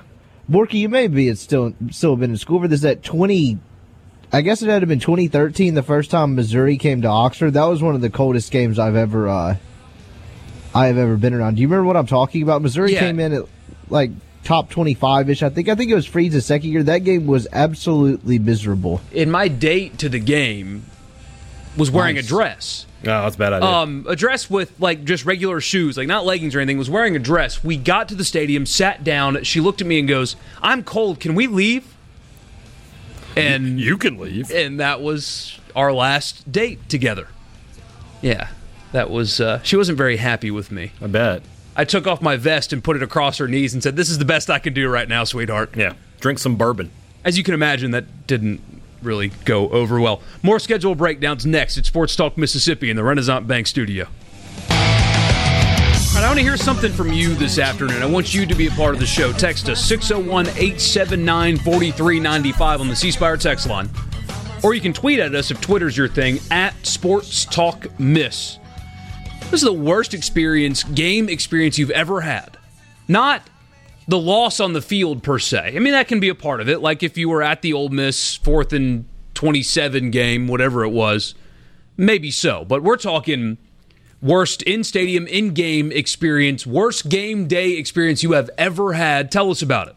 Because a lot of you have texted in about weather in particular. We started talking about the Liberty Bowl and how it's either a sauna or it's a freezer, one or the other. Like there's no in between. That's all you get when you go to the Liberty Bowl. And a lot of you have chimed in, uh, for example, um, talking about how the rain hitting the metal bleachers in Shreveport made you go deaf for a week. I mean, I love this kind of stuff. Great stuff. So let us know your worst experience at a game, no matter the cause. Could be weather, could be the play on the field, doesn't matter. Would love to hear from you this afternoon. 601 879 4395. getting everybody upset today. Getting We're everybody get- upset getting today. riled up. All What right. is your worst game day experience? Rippee, do you have one? Yeah, so when I was uh shoot, I had to have been like six or seven years old. The uh do you remember that game Ole Miss and Arkansas that went um seven overtimes? bothers me that you were six or seven years old. I was like 27. But go ahead. Yeah. Go ahead. guys Yes, I do remember. Um, so about 45 minutes before the game started, I was, I guess, getting rounded up by my parents, as most kids are, to head to the stadium and drink a sip of a Coke I was drinking that contained a bee, and the bee crawled down my throat and stung my tonsils. And so I had to be like almost OD'd with Benadryl basically to like keep my throat from swelling shut Dear God. and proceeded to stay up for the entire seven overtimes. Nice. I had a friend that's had something like similar to that happen to him. We were at a tailgate, and he opened his mouth to eat something, and he was trying to talk at the same time, and all of a sudden he starts going, "Ah!" and a bee had stung him on the tongue. Ooh. And it left it in there. I had to get a credit card out of my wallet and scrape the thing out of his tongue. his tongue swole up like you would not believe. What do you do about that? He just he talked like this for a while. What is I it, mean, we Benadryl or her? well, we, I mean, we didn't have. We were not the parent about to leave with the child. We were a bunch of you know twenty somethings at a Yeah. tailgate. You know, drink some more beer. You know, what are we going to do? So, uh, for me, the if we're going to stick with weather, uh, I have a hot and a cold. Uh, the hot is at the Liberty Bowl, the first game of the 2000 season. We went there, uh, and State was on. I was on. Our tickets were on row one row one of that stadium. So we're basically on the field where I think the temperature was a gazillion degrees, give or take. And I brought in. They were letting you bring in water. They were just like, we can't do anything. I brought in one of those liter bottles of water, and I refilled it six times at that game, and I didn't go to the bathroom one time. It just sweated right out of me. That was the only time in my life that outside of a pool that I legitimately was like, I need to take my shirt off. I didn't do it, but I was going to. It was it was Ugh. so miserable that day. I mean, just just so bad. And then for cold, and a lot of state fans are going to remember this, the 2000 Arkansas game. That day, I'm telling you, I went to the game in just like a button-down shirt. It was not that cold to start the day, but a cold front blew through, and then it started sleeting. Ugh. Sleet, ice, rain. It dropped. The temperature must have dropped 35 degrees in an hour, and on top of it, state lost in overtime.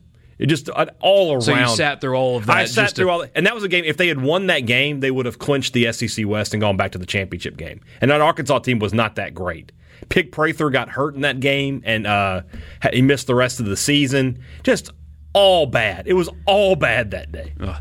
the one and only Atlanta Braves game I went to, I was not running but not walking, like that kind of in between thing you do in stadiums to get up the stairs faster.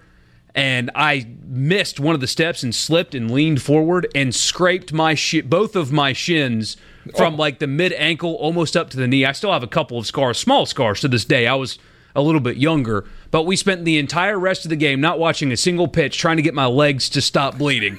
The old. my first Major League Baseball game as a kid.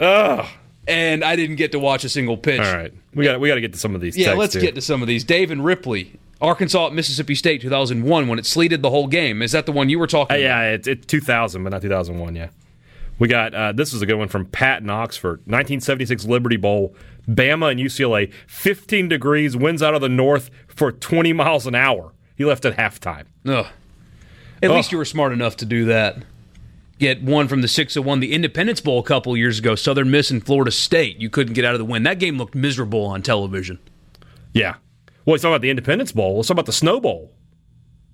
2000 uh, Independence Bowl, Mississippi State versus Texas A&M.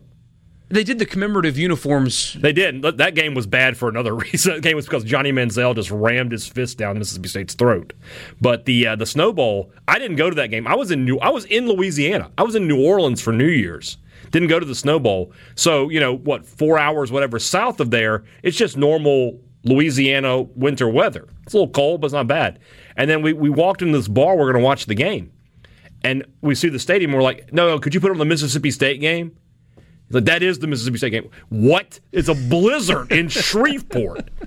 Never, never before, never again. Text from the 662. I, is this real? 95 Arkansas, Mississippi State, 85 at the start, 30 sleeting at the end? That's not. It's it's the same game. It's the same game. It's two thousand guys. Two thousand. Could there have been multiple I was- bad I was- weather I was- Arkansas I was- Mississippi State games? Well, hold on. That ninety five game would have been on the road, so it might. Be he might be telling. I, he might, I might be wrong. I probably am wrong on that one. Gah.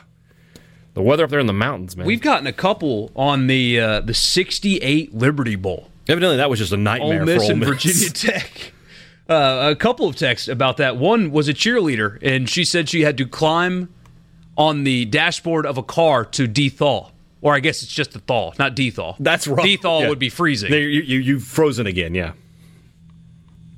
Gosh, these are uh, the Saints Colts preseason game. I've always heard that was really bad because it was hot. The traffic was terrible. They only had like one gate open for forty thousand people. Just, just a nightmare. I, rem- I remember hearing about that. Keith and Vaiden says went to a Saints game, went outside to to take a smoke break, and went out the wrong door, and they wouldn't let him back oh, in. Oh, that's brutal. Oh, jeez. oh man, I feel bad here for Sean and Grenada. Last year, I went to Ole Miss, Texas A&M. The wind was blowing so hard, one of the metal detectors blew over and hit my wife. She will now only go to Georgia games. That's rough. I don't mean to laugh. I'm sorry, I'm laughing. That sounds horrible. Oh, it sounds terrible. Yeah. we just uh, we hate that happened to you. Pat in Oxford, 76 Liberty Bowl, Oh, yeah. Alabama and UCLA, 15 degrees with wind out of the north at 20 miles an hour. I'm trying to think of anything even close for me than those the two games. I mean, I've been to. If you go to a, a football game in the South in, in September, it's going to be hot. There's just no getting away around that. Yeah. The Memphis game that I was talking about stands out for how hot it was. Something about the Liberty Bowl. Well, something about the Liberty Bowl and being on row one. I mean, you're basically on the field at that point. The heat is radiating off the grass Oh, yeah. right into your face. Oh, so bad. Oh, we got we got a non-football one. I want to read this. Oh wow, WrestleMania in Dallas a few years ago missed the entire pre-show of the first two matches. Security was so slow, and they're trying to put ninety thousand people in the stadium. That that's something that And this guy also got hit in the head with a with a ball from a cowbell, and it knocked him out. So a uh, quick story here. Oh. I have I have been ringing a cowbell and then heard it go silent and looked and the thing was not in there anymore. So anybody I've ever popped on the head, I'm sorry.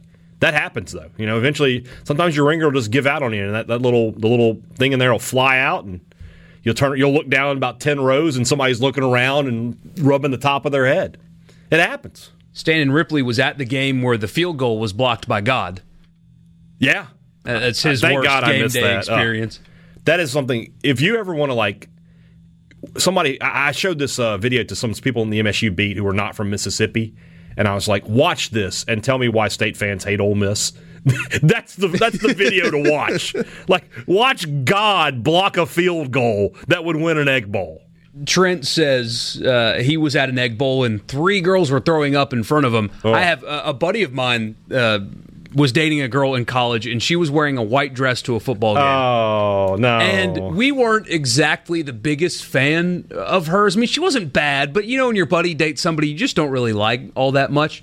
She's standing wearing a white dress, and the entire row of bleachers in the student section next to her are empty.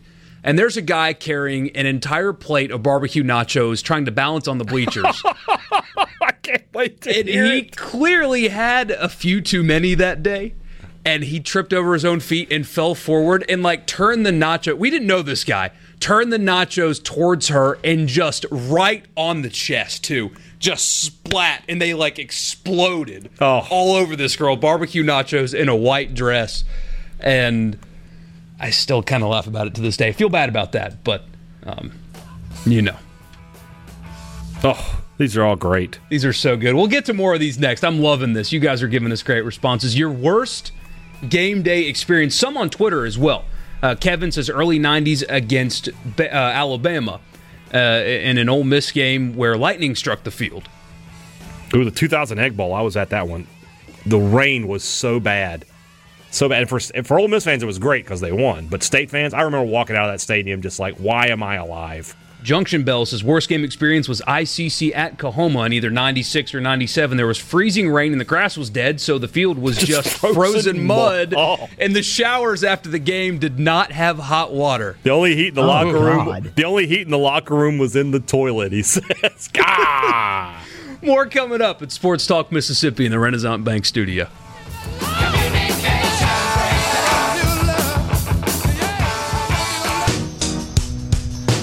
So coming up at some point, I wasn't sure if that was the gorillas or not, but it yeah, was. that's um, uh, coming up at some point today. We will get into what is happening at the SEC meetings in Destin. we might get to it. We talk about it on the show a good bit because, quite frankly, I'm surprised that the SEC is behind on this, but they are going to vote this week on lifting the ban on serving specifically beer. It wouldn't be all alcohol, but specifically beer in stadiums in the SEC. According to a report from Ross Dellenger, friend of the show from Sports Illustrated earlier today, they have the votes to make it happen.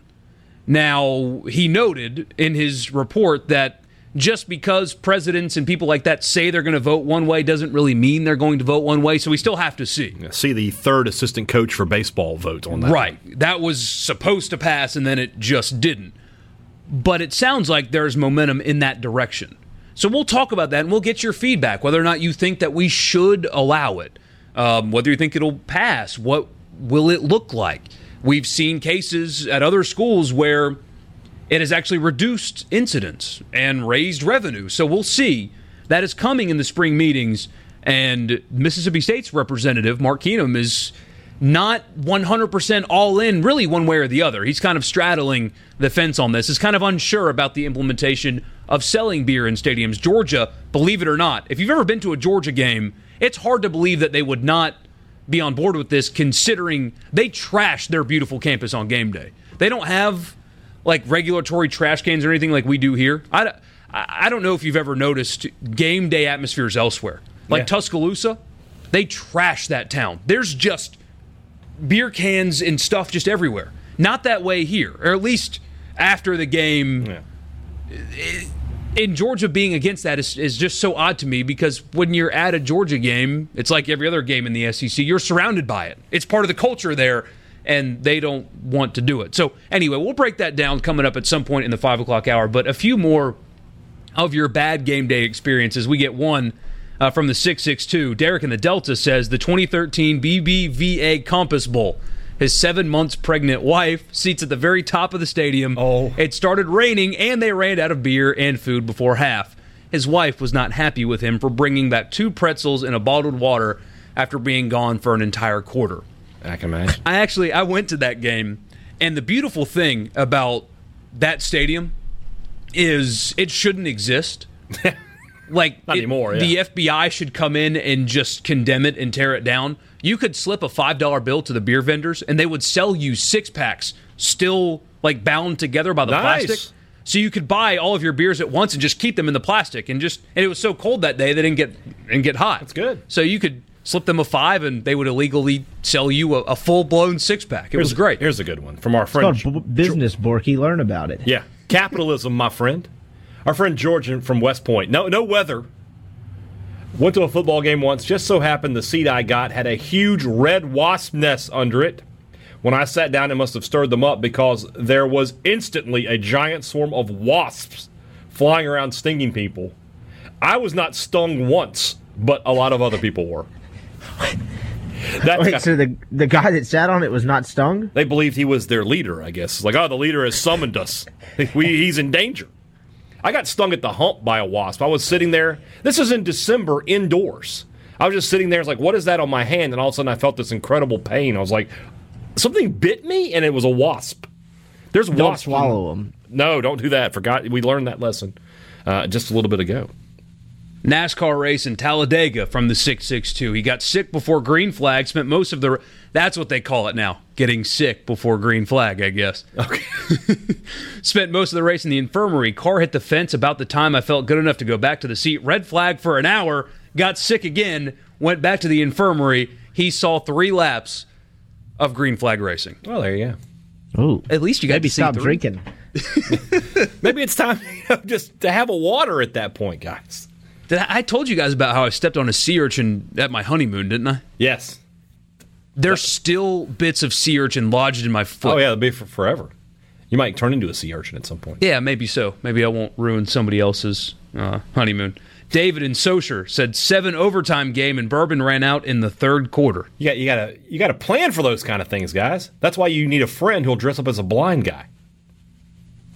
And on the alcohol note, David also says us riffraff should be able to have the beverages like the high rise dwellers. And I think that's part of the reason why Georgia doesn't want it because Yeah. they just implemented a program this year that allows people that donate 25K or more to have access to alcohol. Did you see the, uh, the the notice on that though? You can't view the game from where you're allowed to drink the alcohol.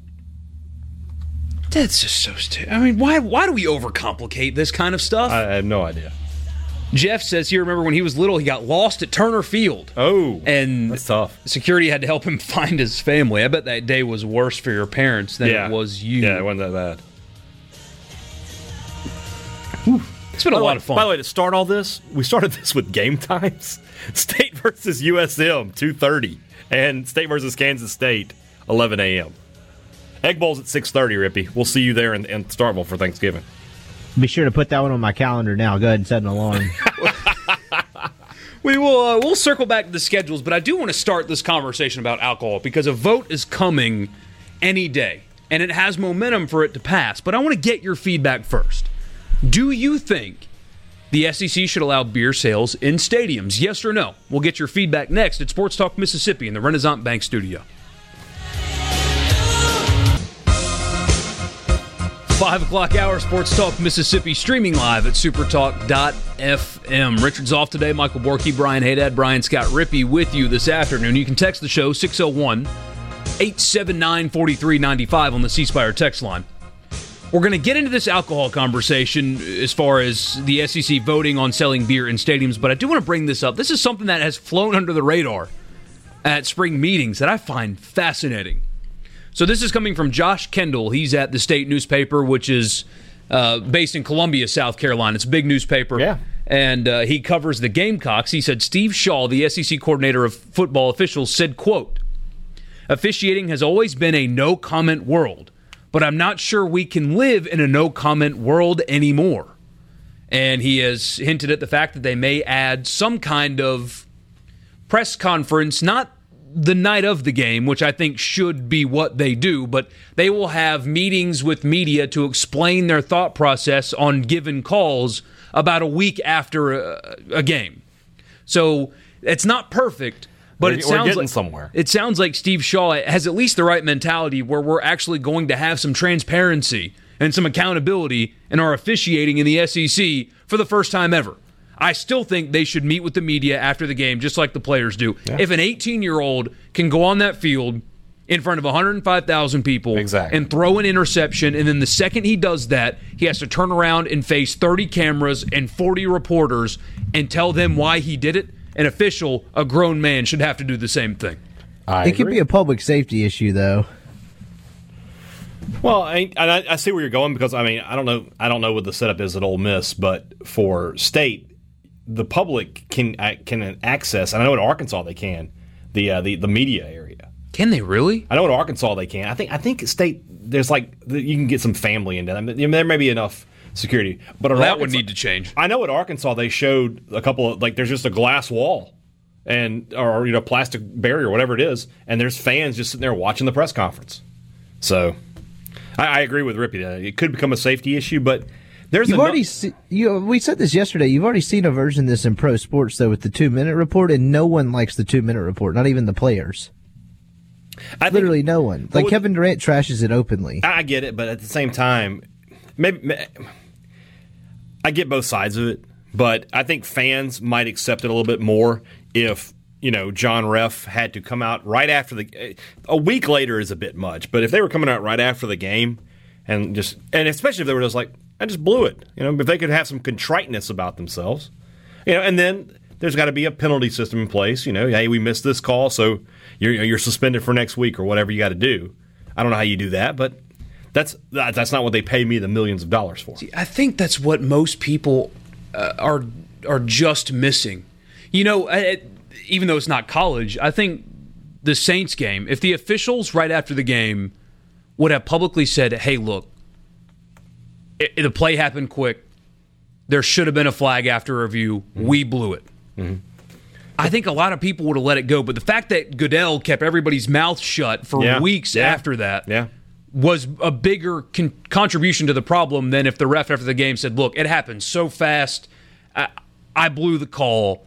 I'll work hard to make sure I don't do that again."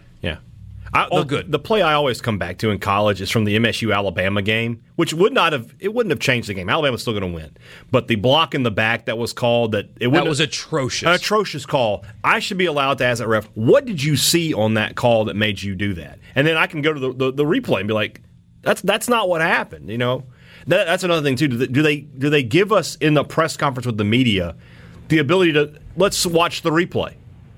You know, I want to be able to to show me what you're seeing, kind of thing. I don't know. The, the I will say this: the bottom line to me, it'll never get fixed. It'll there will always be bad calls. yeah. Any final thoughts before we move on, Rippee? No, like I kind of give what Haydad saying. I think there's probably like like w- somewhere in the middle of what two sides like y'all two are on here and I are on here. I, or I guess presumably like there's some middle ground here. But in the end, until you go to robots, like there's always going to be some kind of incompetence because I mean it is human error. Real quick before we, before we turn the page, a text from the six six two just tuned in. If Ole Miss wins their regional, do they go to Starkville? I was No, about Ole to type Miss. out the answer. Go ahead. if they win their regional and Arkansas wins their regional, Ole Miss will go to Arkansas. If Ole Miss wins their regional and anybody else besides Arkansas wins that one, Ole Miss will host a super. Mississippi State, as long as they win, will be in Stay in Starkville Starkville. until Omaha. That is how that shakes out. But let's turn the page here.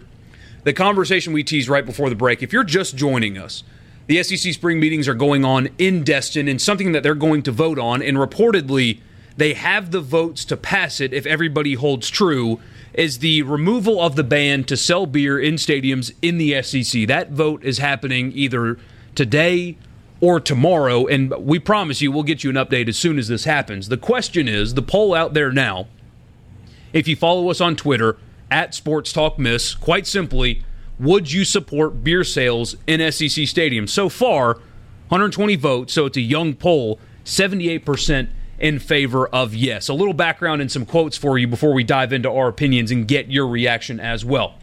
According to Ross Dellenger, uh, they do have the votes, as I, as I said. They have the votes to make this work if everybody holds true. Mississippi State President Mark Keenum said he has mixed feelings on the issue of stadium wide sales, and he is looking forward to the discussion that's going on later. Uh, but he is not exactly sold one way or the other on this issue. Greg Sankey has really never been sold on this idea. He was quoted today, or yesterday, excuse me, by saying that selling alcohol in stadium is not the, the quick fix to the de- declining attendance issue, which I agree with, but it certainly would help. Peter Burns, who I love, I love Surprised Peter Burns. to see his answer. Yeah. I respect Peter Burns. He is great at what he does, and this is what he said, which is something that I wholeheartedly disagree with, but we'll debate it in a second. He said if he had a vote, he would vote no on alcohol sales in SEC stadiums because it would make money. It probably maybe would increase attendance, but it would cause major headaches. So, what do you think? Text us 601 879 4395. Would you support alcohol? It would just be beer, it would not be liquor. Yeah, it would definitely be just be beer. Beer sales in SEC stadiums. Would you support it? Yes would or no? Would that? Let me ask you this: Would that sort of take away the allure of premium seating for some who you know they want to drink during the game, and now it's like, well, I can just buy beer at the stadium. Why am I? Sp- why am I dropping two, three thousand dollars to sit up here when I can just get regular season tickets and buy beer? It's an interesting I won't question. spend three thousand dollars on beer. I promise you that in the season. I mean, unless you're really hammering them. Something just, I mean, that's something you talk about why the university might not want to go for it. They could see a, a possible decrease in, in, in, you know, premium seating idea. And Daniel, you you say just no. Well, tell us why. Uh, I would like to hear a little bit more. We, we we're glad you're engaging with us today, but give us a little bit It's a more. little, a little right, yeah. Uh, Rippee, would you support it? Yes or no? I know you cover the game, so it doesn't really make a difference to you, but would you support it? Yeah, I would. I mean, I'm still on this theory where I think it would help from people guzzling liquor from crushed up water bottles. And there are numbers to back that up. I've said it on this show before, and we, we do get a couple of responses. One in particular from Adam on Twitter that says fans can get out of hand without selling more fuel to the fire. And I, I agree with you that alcohol is uh, a spark to any kind of situation. Alcohol fuels anger in a lot of people. I get it. But here's what they have found this is factually accurate specifically at West Virginia, but the studies have held true in other places. And that's a place where people are going to be a little riled up already. When they decided to sell beer in their stadium in 2011, alcohol related arrests and hospital visits and in stadium incidents went down by 50%. And they are finding that people are far less likely to binge drink pregame. They are far less likely to sneak liquor into the game. They are far less likely to get smashed to make sure that their buzz lasts three hours in a football game to complete it. They have found that the option of being able to buy a beer in a stadium has stopped people from doing that. And if you've ever been to an SEC game before, pay attention this year when you when you walk into your gates. Look, her, every gate has a trash can in front of it. Watch what the people are doing next to the trash cans. They're drinking. They have a full stadium cup, and they are making sure they get every ounce they can out of it before they walk into the stadium. Do you think that's sort of, uh, you know, if you you think about being a parent, right? And you're like, all right, kids, if you do that again, we're going to take this away from you. Could it be that the reason alcohol related offenses are going down are like, look, if we keep screwing this up, they're going to take beer out of the stadium? You know, a little peer pressure, maybe. a lot of responses are coming in. Love the engagement this afternoon. We'll get to all of your responses next. It's a I mean, it's not a cut and dry issue, and there's a lot of opinions on both sides, but I will tell you this: if you're afraid that you'll be surrounded by drunks if they start serving beer in SEC stadiums, But you already are. you are oblivious to what is already happening. SEC football games are not family friendly. football in general is not like I, I've probably told you this on air before, but my boss, when I worked with the Reds, like I asked him about Bengals games, and he was like, I, "I would never take my kids to a Bengals Steeler game. Are you kidding me?" We'll continue this next at Sports Talk Mississippi in the Renasant Bank studio.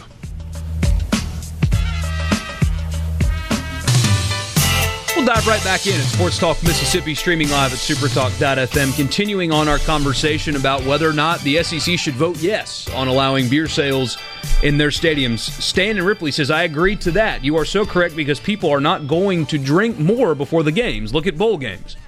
You don't see anybody getting out of hand as much because they know they can buy beer at a stadium. And I know it's a much smaller scale, but uh, have you guys ever been to a baseball game at Ole Miss or Mississippi State? What do you think they're throwing up in the air in Oxford?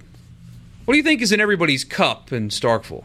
People are already drinking at games on It's called, campus. it's called baseball water for a reason, right? Yeah, uh, it- that's already ha- It's a smaller scale, but that's already happening. Yeah. And this question comes up a, a lot, and it's fair uh, from the six six two asking about uh, liability. Yeah. Well, the NFL, the NBA, Major League Baseball, a lot of colleges already have seemed to figure out the insurance Yeah. And liability situation before they made this happen. We've been selling alcohol at games, not in the SEC, but at, at athletic events for a hundred years They serve hard liquor at the Superdome. which is that's crazy, but yeah, they do it, Yeah. and, and everything seems to work out okay. Rip, you sounded like you were going to say something. Well, baseball, when you allow the cooler in, like generally, I would like I, I don't have any math to back this up, but like most people are drinking beer as to, as opposed to hard liquor. Like you don't hear near as nearly as many incidents coming from a baseball game as you do football. I realize it's significantly less people, but like I think there's probably still some merit to that. We get a text from a 712 area code. He's from Iowa. Michael in Starkville. That's really cool. Thanks for uh, for for tuning in today. The College World Series started selling beer a few years ago, and we all thought it might be a problem at first. Ended up being a great decision and a moneymaker. Never seen any issues arise from it. Hal said he stopped going to games years ago because of the binge drinking fools in the stands. He said it wasn't worth the trouble. And remember, what Hal's talking about is during a time when it has been banned. That's already been an issue for some people, for whatever that's worth to you. So where's the evidence to point to that if they do this, it's going to be a massive issue? Like Doesn't where is exist. this It, happening? it doesn't exist. Okay. Yeah. It's, it's, It's, well, people are afraid of it, and I understand that. it's, just, it's just change. People are afraid of change. yeah. So at the end of the day, though, I mean, idiots are always going to be idiots, whether there's liquor available to, to them or not. And somebody who really wants to drink, and, and hey, man, if, if beer was available and I'm in the stands, I'll have a beer. Yes, I don't have a problem with that. But you know, if you can't be responsible with beer in the stadium, you probably weren't going to be responsible with it not in the stadium either way. Right. We get a funny text here from the 662. Mr. Burns talking about Peter. The size of the headache will depend on how many beers you have. It's true. And this is a great point. This was brought up brought up to us on Twitter by Roberto and also on the text line from a 601 number. If the money folks in the box seats already have it, why not everybody else? See, why is it allowed for the people that donate, but not for the people? Because they're technically not buying liquor; they are buying their seat, and they're allowed, they're to allowed to bring liquor. It's it's it's one of those lo- crazy loopholes, you know. That that that Sounds the- like rich people privilege to me. I- I, I saw something really funny the other day. That's it said uh, if you ever see a crime that's punishable by a fine, what that means is it's legal for rich people. Basically. I thought that was funny. Daniel says if I want to drink in the game, I will drink in the game. Simple. They might as well make money on it. People will drink regardless if they let it in or not. I know the beer drinkers in the junction binge before the game to get right. That's right. And Sean Grenada says fan is short for fanatic, and we're all crazy anyway. We get another text from the 601. Yes, maybe the students would stick around for more than two and a half quarters of a football game. Yeah. The students aren't where this is, is going to be targeted though, because it's it can be an eight eight to ten dollar beer. Yeah. And, you know that's what a student wants to pay for a, for a twelve pack to a case if they can get away with it. Sh- Hashtag Beast Light. Somebody is refreshingly honest from the 407. I get too drunk drinking liquor out of my water bottle, so yes, beer would be great. Well, at least you are He's also uh, not alone self-aware. on that by far. No, absolutely not. No. And, Dan in Charleston, he he brings up the fact that he has his best friend has two young kids, and they wouldn't want to sit next to some drunk. But I'm telling you, they already are. And um, Brad on the the Twitter feed says if they elect to sell alcohol, I would hope they mandate certain sections that would be family friendly or non alcohol zones. That's now that would be a smart idea. Maybe just you know just a few. It doesn't have to be a whole section. Maybe just half, and you can. I don't know if you want to fence it off or whatever. I always had the idea at state, and and I could never get any athletic director to get any traction with it, but to call it to have section X, where not only was alcohol allowed, but the most brutal of profanity would be allowed without any kind of repercussions. If you paid to sit in section X, so they screwed up, and it's just like you just hear this torrent of profanity. I would have paid extra back in my day to sit there and, and not have people eyeballing me when I was letting you know Jackie or Croom or even Mullen what I know what I really thought was happening. Brian says, when has prohibition in general worked? It only increases crime and violence. It- and I say the same thing about like players getting paid. We need the As Al Pacino, uh, the Al Capone, Pacino, the Al Capone of college football. He's just, he's just he's running moonshine into the stadium. What you do is you just put it in a place. I, I when I was an undergrad, I wore compression shorts and would get floppy flasks and put the nozzle of the floppy flask right where your belt is because they can't touch that. You know, they can't touch that area. Can they not? Oh, they don't. Uh, they can touch it. I've been I've I've had that I've had that occur. Then you should have raised hell if you I just touched I just there. I just like to scream out like, "Hey, I hope we're going to dinner later" or something like that as I walk through the Cobra security at Vaught Hemingway. Yeah, you just you put the the floppy flask where they're not legally allowed to touch, and you're in every time. It depends on how like bold the security guard is. I- Like, I've- you just I- walk by, it's obviously bulging, like you have something in there, but just like, what are you gonna do, man? That's just me, bro. Kevin says charge a premium for the alcohol, and that will limit consumption. That's the thing too. Yeah, I Well, mean, it's already gonna be charged premium. Yeah. Uh, right. So I mean, I like to. I enjoy, as you guys know, if you listen to the show long enough, I, I like beer. I'm a beer drinker. I, I just do. So I enjoy it while It I'm watching good. the game. I would rather, if I'm at a four-hour football game, spend ten bucks and have a beer than not spend ten bucks and have a beer for that four hours. But I will not have six of them. I will have two or three. As long as I can have one, I'll be good. So that, at least for me, Kevin, that would make a ton of sense. Josh Pitts says, uh, "I am for it. It's a revenue source that can lead to more positives than negatives. Other concession stands potential." Uh, prices could be lowered as well and should improve attendance. John Hester says, Personally, I'm against beer sales in SEC stadiums. However, he does not see the SEC turning down a potential $1 billion contract, and I tend to agree. It would be over many years, but whatever Anheuser-Busch would pay to be the official alcohol provider of SEC football would be a billion dollar contract. Cody and Tupelo at state they make you pull up your shirt to check your waistline. I speak from experience. That's pretty rough there. Seems a little far. Yeah. I do have a, a good buddy named Robert. Uh, back when we were in college, it was an 11 a.m. kickoff, and he didn't have anything on him, but he was a funny guy. And so when once he got through the gate, he turned around and said, "Guys, we're good. I got in. We're good." And then a cop tackled him, Oh gosh. and he had nothing on him, and he got to go to the game. But yeah, that's uh, they they're taking it a lot further than they did when I was in school. People used to just slip it down their boots, and nobody would even look in there. I had a friend who got caught one time with going into Vaught Hemingway. We were at the, we were at the Egg Bowl, and he uh, he got caught with his. The guy directly behind him, another friend, had his had his uh, you know traveler or whatever, and uh, so friend A is like, "What should we do?" Friend B is like, "Go deep," and he just took off running, passed it over. Nobody saw him. Pass was complete. Bourbon was in the stadium. We get it. This is a, a great point here from the 662. What entertainment venue doesn't serve alcohol? What is the downside? I can buy it at a restaurant, concert, movie theater, Broadway show, pro sporting event, even freaking Disney World, the kids' capital of the world. That's true. You can That's get sloshed point. at Disney World if you want to. Go go to Epcot and get a beer in every country. You'll be, you'll be hammered by the time you get to Canada.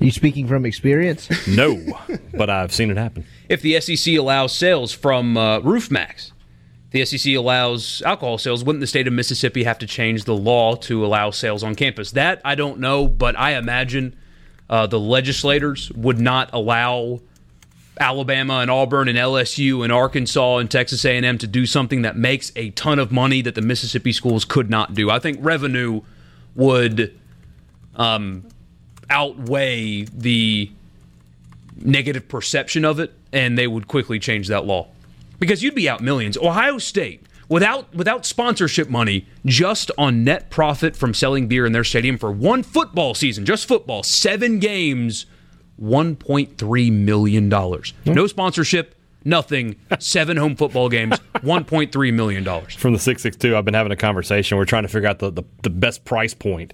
He says, pay a price to make it refillable like the sodas are. now we're talking. 25 bucks and you can you can get your free souvenir cup refilled with ice cold beverage. You know, I'm a little surprised to tell you the truth that we have not seen many negative responses to this. Uh, I mean, our poll is 75 25 in favor of it. We've gotten a couple of no's on Twitter, but uh, really haven't seen any negative. I'm surprised because when we've talked about this before over the years, hasn't been this way. Maybe people are loosening up a little bit. We'll circle back to the schedules, maybe continue on this. Text us 601 879 4395. What do you think? Sports Talk Mississippi in the Renasant Bank studio. A couple more of your texts before we move on on this. From the 901. I don't know if this is something that would actually happen, but I like where your mind is. Said, I think we should have an attendant walking around with a pony keg refilling everybody in the stands. Brilliant. Imagine the tips that guy would make. People would just tell you to, I mean, they would just open up the nozzle and just, hey, give me a squirt. Deborah Bird has a fantastic idea, and if Landshark Lager doesn't run to Ole Miss for a sponsorship, she says only Landshark at the Vaught. See, and that's that's the thing with this is it's not just what you would make off the sale. Yeah.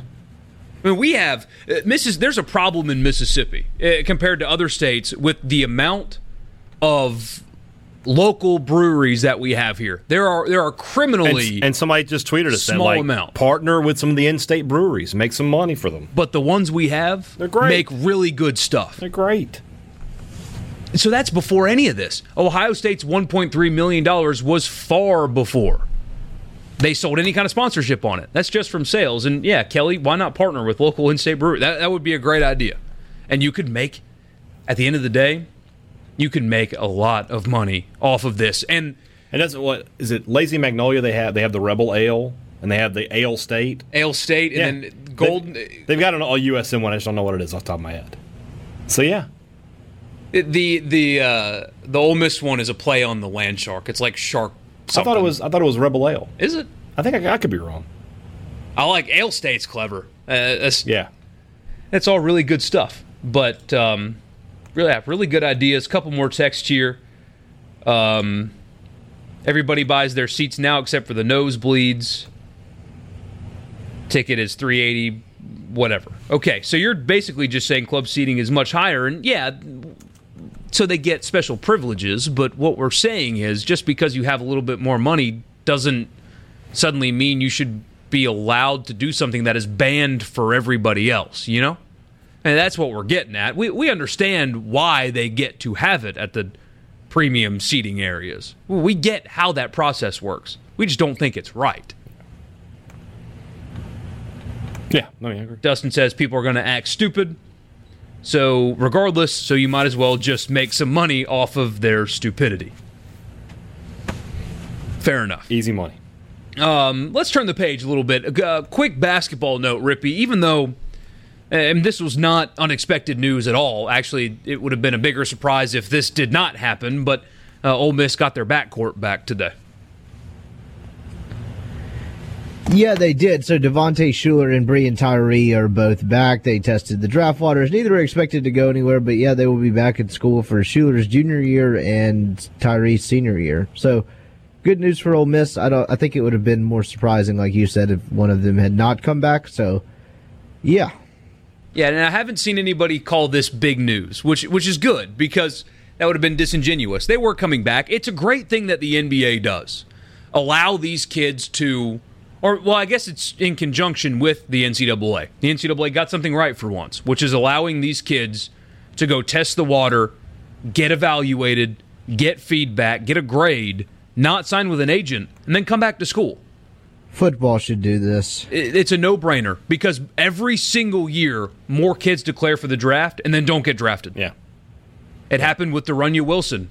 Uh, I mean, he he I mean, maybe he would have played in the bad NFL. Maybe he would have not played in the NFL. But regardless, I would he needed willing- to come back to school. I would be willing to guarantee that after his pro day, you know, he ran a terrible 40 at, at the combine. And then after his pro day, he didn't do any better. He ran like four eight. I guarantee at that point, if he could have come back, he would have. I mean, he was getting terrible advice, but even at that point, I think somebody would have been like, okay, we need to reset this. Well, at least I hope so. And that would have been extremely beneficial for him. And to, to extremely beneficial for Mississippi State to have him back the next year with a, with the new quarterback, you know? and, and the fact that we can't do this now in other sports doesn't make any sense. But at least, and, and you got three players in Mississippi back that uh, are, are just going to be exceptional on the court. We'll look at the schedules. Maybe tomorrow. Uh, I just know that you guys aren't really looking forward to basketball schedule breakdowns just yet. Those did get released, but I guess all three early declarees for the draft are back, right? For Ole Miss and Mississippi State. Yeah, yes. So everybody that declared early Yes. will all be back on campus next year. So that's a good thing. Should be another good year for basketball in the state. Yeah. But I think Reggie Perry next year, that'll be it. I think he's an NBA player after a sophomore season. I would agree with that. It's it's hard to as long as he just progresses the way that you expect him to. unless He's an something, NBA unless something out of the, the blue happens, both for that or if another player were to to have a monster year. Yeah, something like that. You know, something like Robert Woodard becomes a 17 point per game score or something. Let's get back to the schedules. We got a little sidetracked. Had a lot of fun with uh, your worst game day experience ever.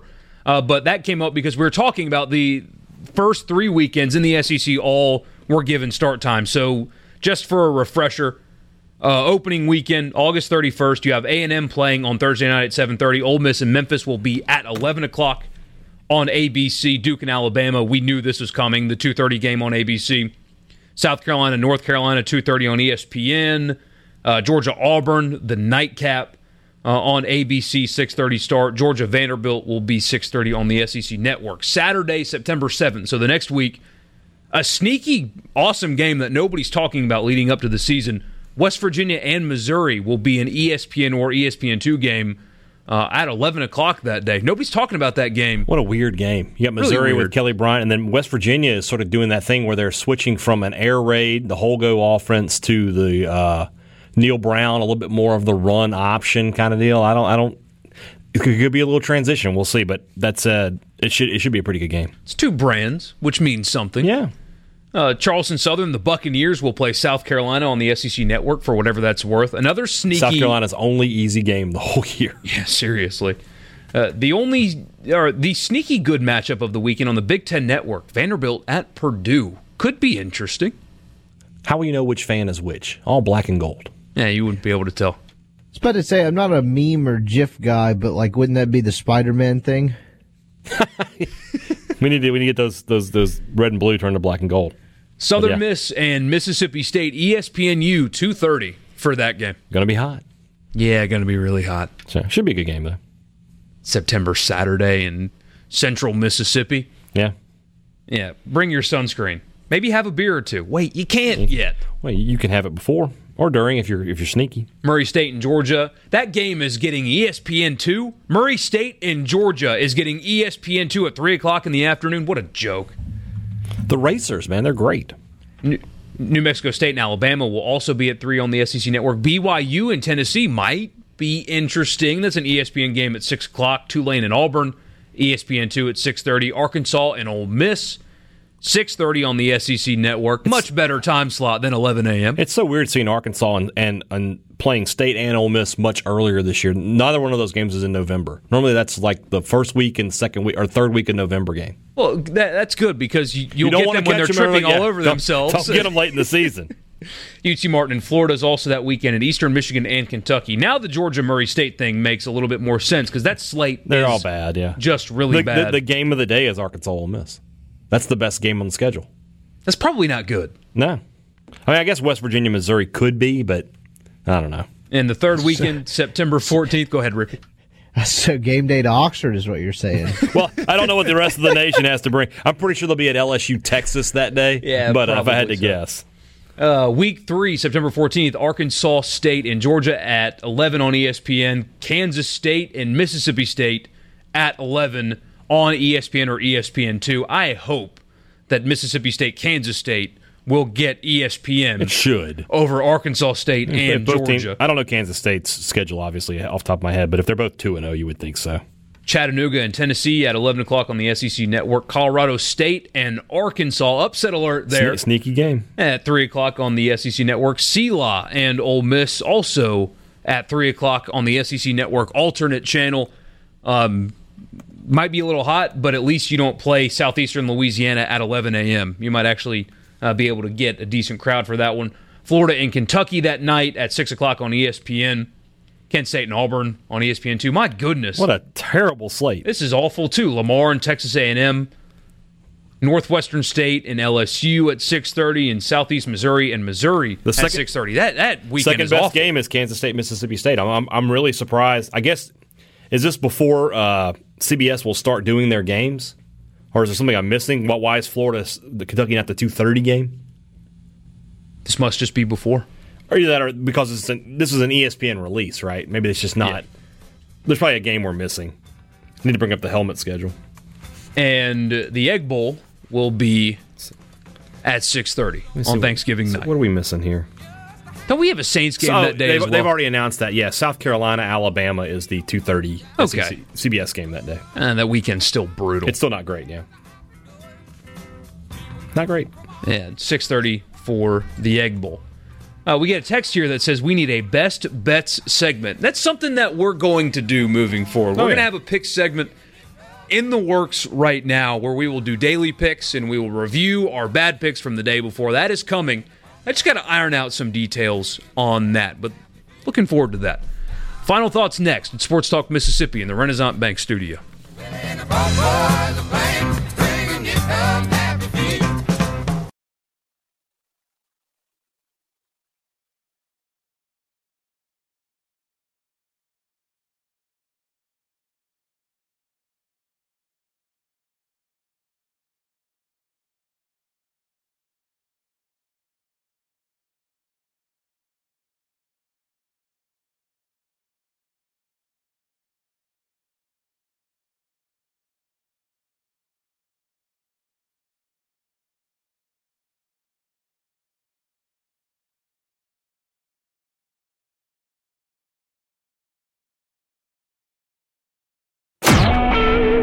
SuperTalk Mississippi media production.